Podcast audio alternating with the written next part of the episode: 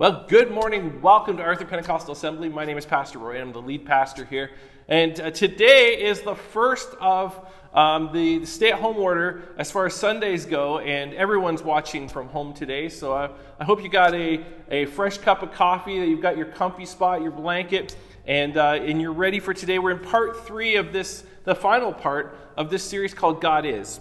Well, once upon a time, there was a grand chess master who had little in the way of ego or pride. He'd play anyone who wished to test him, and it didn't matter if their skill level, didn't matter if they were a novice, didn't matter if they were an expert. Well, one day, this particularly determined young man sat opposite the Grand Master, determined that he was going to beat the Master. The Grand Master smiled when the young man made his first move. It was obvious to the Grand Master that this young man had studied and had been ready for this moment. However, it was a very well known and easy move to, to counter by the chess master. With each move the young man made, the master responded with thoughtfulness and expertise. And it wasn't before long, it wasn't too long before the young man was defeated. And they played again and again. And each time the young man employed different strategies, different, different moves. On and on each occasion, the master responded generously but wisely. They played 20 games that day. And on each occasion, the Grand Master won quite comfortably. You see, when we imagine how God could be in control of the world, well, some people see him as the author of a play, where he's written the script of our lives and we just have to play along of what he's written. Others imagine him as being in the audience, where he's watching us as we've written our own script and he just watches as it all unfolds. Both options have issues. You see, the first appears to rob us of our freedom, where God writes our script and we have no choice in what we do. The second robs God of his involvement, where we write our own script and he just sits back and has no power to intervene. See, perhaps the better image is a chess game between a chess master and a novice. You see, the novice moves his pieces around the board and he saw, follows some basic strategies that maybe he's read about in a book. Some of his moves are even foolish. The master responds with great expertise and wisdom. His moves are, are not pre programmed, but they're a response to his opposing player. And without even knowing it, the master weaves this, this the novices, he weaves the novices' moves into his game plan. And of course, the outcome is never in doubt. Perhaps God is the master and we are the novices. We make our choices freely, but for honest, sometimes we make we make our foolish choices and we make harmful choices. But the master responds to our choices with wisdom, reacting in such a way to ensure that our moves coordinate into his overall game plan. And of course, the outcome, God's victory, is never in doubt. See, for that, this past three weeks, we've been looking at the life of Job, and it, Job's life is just this incredible story where he loses everything in one day. He loses his livestock, he loses his staff, he loses his, his business, but worst of all, he loses all 10 of his children. And then we find Job, while in the middle of this incredible emotional pain, he's afflicted by what the Bible says were painful boils from head to toe. And while Job has every reason in this moment to turn his back on God, and, and even others encouraged him to do just that, he chooses to worship God in the midst of his tragedy. We find that Job's greatest complaint isn't God's lack of control and isn't that God doesn't care. His main complaint is God's awareness. He's not exactly convinced that God knows what's happening. He believes that, as we discovered in week one, that yes, God, you could stop this if you wanted to. And yes, we learned last week that it's obvious that if you knew the pain I was going through, God, that you, you'd care. But his complaint is God, are you aware of what's happening? Do you know what's going on? Do you know what I'm going through right now? If I could just get God to, to notice, If I, if I could just tell God what's happening, can someone tell God that I've lost my business, that I've lost my family, and that my body is suffering? And so Job describes this situation in Job 30, 27. This is what he says My heart is troubled and restless. Days of suffering torment me. I walk in gloom without sunlight. I stand in the public square and cry for help. In other words, I have nowhere else to turn to. I cry out for help, but I'm unsure if my cries are even heard. Verse 29 Instead, I'm considered a brother to jackals and a companion to owls. Well, brothers to jackals is because the, the jackal has this, was known for its mournful howl that could be heard for miles away. A companion to owls because of the pain and suffering that Job is going through. He, he can't even sleep. He's up at night and he's a companion to the owls. Verse 30 My skin has turned dark and my bones burn with fever. My harp plays sad music and my flute accompanies those who weep. God, do you know?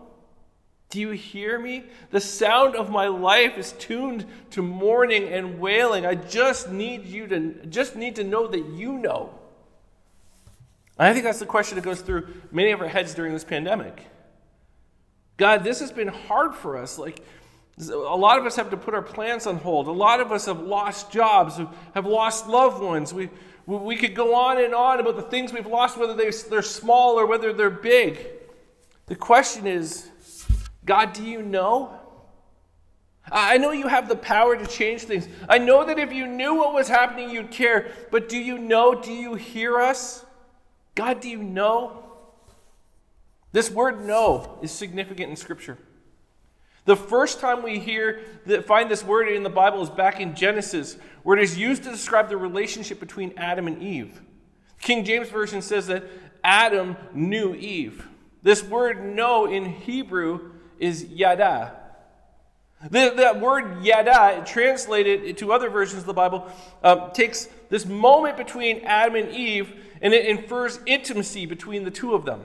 Yada means to, to know completely and be completely known. Yada, it's, it's this intimate connection on every level. And if you read through Scripture and you pick out this word yada throughout the Old Testament, you will find that this word is the relationship that God wants to have with us. Over and over, it communicates that God knows you completely. God knows you on an intimate level.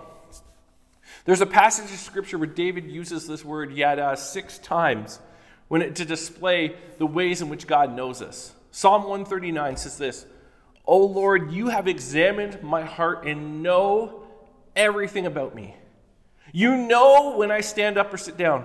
You know thoughts even when I'm far away, my thoughts even when I'm far away. You see me when I when I travel and when I rest at home. You know everything I do. You know what I'm going to say, even before I say it, Lord. See, depending on your relationship with God, that, that thought is either comforting or it's terrifying. Eh, that God knows everything about you. For some of us, it takes us back to childhood and the, the whole Santa Claus theory. He knows when you're sleeping, He knows when you're awake, He knows when you've been bad or good. So be good for goodness sake. Yeah, as if God is watching and He's waiting to take your name off the good boys list or the good girls list, and then that's it. But when David speaks these words, these are not words of fear. He's not he's speaking words of comfort. God, you know how I feel. You know how I hurt. You know what I'm going through. None of this has escaped you. you. When you see God as a comforting father, there's incredible comfort in knowing that God knows. That's what I want you to take away from this series that He knows. It's like when your kids are born. When before my kids were born, I was deathly afraid of holding a baby. I was, I think I was afraid it was going to break it or something. And, and I was taken back how quickly I got good at some of these father things. I got really good at changing diapers. I got good at learning how to burp a baby or, or take care of them. But when they cried, well, there was times when they cried, I had no idea what was going on. I mean, I would try feeding them. They must be hungry, but, but they weren't. They would just push the bottle away, or, or, I, I, would try to, maybe they just have some gas. Maybe I can burp them, but no, it, it, it didn't work. And it seemed at times, sometimes they would cry louder. But my wife, somehow she just knew. Like, oh, he's, he's just tired. We're going to lay him down for a nap. Or, or she's hungry and we just need to feed her. Or there were times where Jen would just take the baby and it would just, just seem to settle. It was almost like our kids knew. She knows. There's comfort in knowing someone had heard their cry and they knew why. There's something calming and comforting about the presence of someone that you know knows. That is yada. That's yada. This is ultimately what brings Job comfort. And we read previously, Job asked God a series of questions, and God responds by pointing to the universe and the biology of the animals. But woven through all God's responses is this word, yada. God keeps asking Job, Job, Job, do you know? Do you know the laws of the universe, Job? Do you know the migration patterns of birds? Do you know? Do you know? Do you know? Yada, yada, yada. He's basically saying, Job, you don't know. But ultimately, he's saying, I do. I know. And so while Job cries out to God in the middle of his pain, God responds with, I know. Going back to Psalm 139, David writes this psalm that speaks to the Yada of God. And he uses the biological terms of the human body to showcase that God knows what's happening in our lives. Verse 13, he says, You made all the delicate inner parts of my body and knit me together in my mother's womb. Thank you for making me so wonderfully complex. Your workmanship is marvelous. How well I know it. You watched me as I was being formed in utter seclusion, as I was woven together in the dark of the womb. You saw me before I was born. Every day of my life was recorded in your book. Every moment was laid out before a single day had passed. As David's pointing out, the, that God knows him more intimately than anyone. That God was there before the formation of his physical self, and God saw him, and God knew him before he'd even breathed his first breath. St. Augustine lived in the late 300s. He was a philosopher and a theologian. And here's what, one of the things he was quoted as saying He said, Men go abroad to, to, to wonder at the heights of mountains, at the huge waves of the seas, at the long courses of the rivers, at the vast compass of the ocean, at the circular motions of the stars, and they pass by themselves without wondering. In other words, we go to great lengths to discover the evidence of God all around us, often while ignoring one of the greatest evidence for a careful and complex creator us. We just need to look at our DNA. They, they say that one strand of DNA, there's enough information to fill a, a, an encyclopedia full of a million pages in just one strand. God knows us better than we know ourselves. Consider your brain. Your brain has 30 million working sectors despite what your wife says. Those 30 billion working sectors coordinate with 3 trillion nerve cells. Your ears have 24,000 cells in their inner ear that convert sound to nerve impulses that allow you to, to hear. Every second, every second, you produce 25 million new cells. That's almost every second you almost produce as many cells as there are Canadians in Canada. Here's a weird one. If you're with people right now in the, in the room, I want you to take a look. I want you to look around. I want you to see who's got the longest thumb in the room. I'll, I'll give you a few seconds to figure that out. Some of you instantly you already know who's got the longest thumb in the room, but take a look, check and measure it out. Who's got the longest thumb in the room? And some of you are really excited right now because you just you won. You've got the longest thumb, but here's what it turns out it turns out the length of your thumb is the same length as your nose. And while your nose will grow as you get older, the length will never change. It'll always be the same length as your thumb. That, that one really doesn't add anything to my sermon. I just thought it was really interesting. But consider your lungs. Your lungs look like two tiny sponge pillows that, that contain six million air sacs in each. And if you spread them out, if you were able to spread them out, they would cover a thousand square feet. As a result, today you will inhale and exhale 23,000 times without ever even thinking about it. The heart pumps on average 100,000 times a day. It pushes 7,500 liters of blood through 97,000 kilometers of blood vessels in less than a minute. The pressure of that blood pushing through your body, well, the steel pipes in your home would not be able to withstand that amount of pressure, but your arteries do. You think, okay, okay, we get it, we get it. We are incredibly complex. What does all that mean? Well, in Matthew 10, Jesus gives this illustration. Just he wants his he wants his followers to, to know the yada, the, the knowing of God, that he knows us. And Jesus says, Your Father knows the number of hairs on your head. The average person has 100,000 hair follicles on their head. Well, as every year goes by, I think I've been, I've been making it easier and easier for God to count the number of hairs on my head. For, for some of you, it's actually really easy to count the number of hairs on your head. I probably could do it from here. The, the skin will replace itself a thousand times in your life. Your joints are designed to move 25 million times without wearing out. There's no manufacturer warranty that, that no manufacturer has that kind of warranty. Like David says in Psalm 139, we need to think about how we have been thoughtfully and intentionally designed. Because when you understand this, you, you understand God knows. There's something comforting about knowing you are known. The message translation paraphrases David's words this way He says, You know me inside and out. You know every bone in my body. You know exactly how I was made, bit by bit, how I was sculpted from nothing into something. And this is where Job ends up in his discussion with God. He comes away knowing that nothing has slipped by God, that he knows.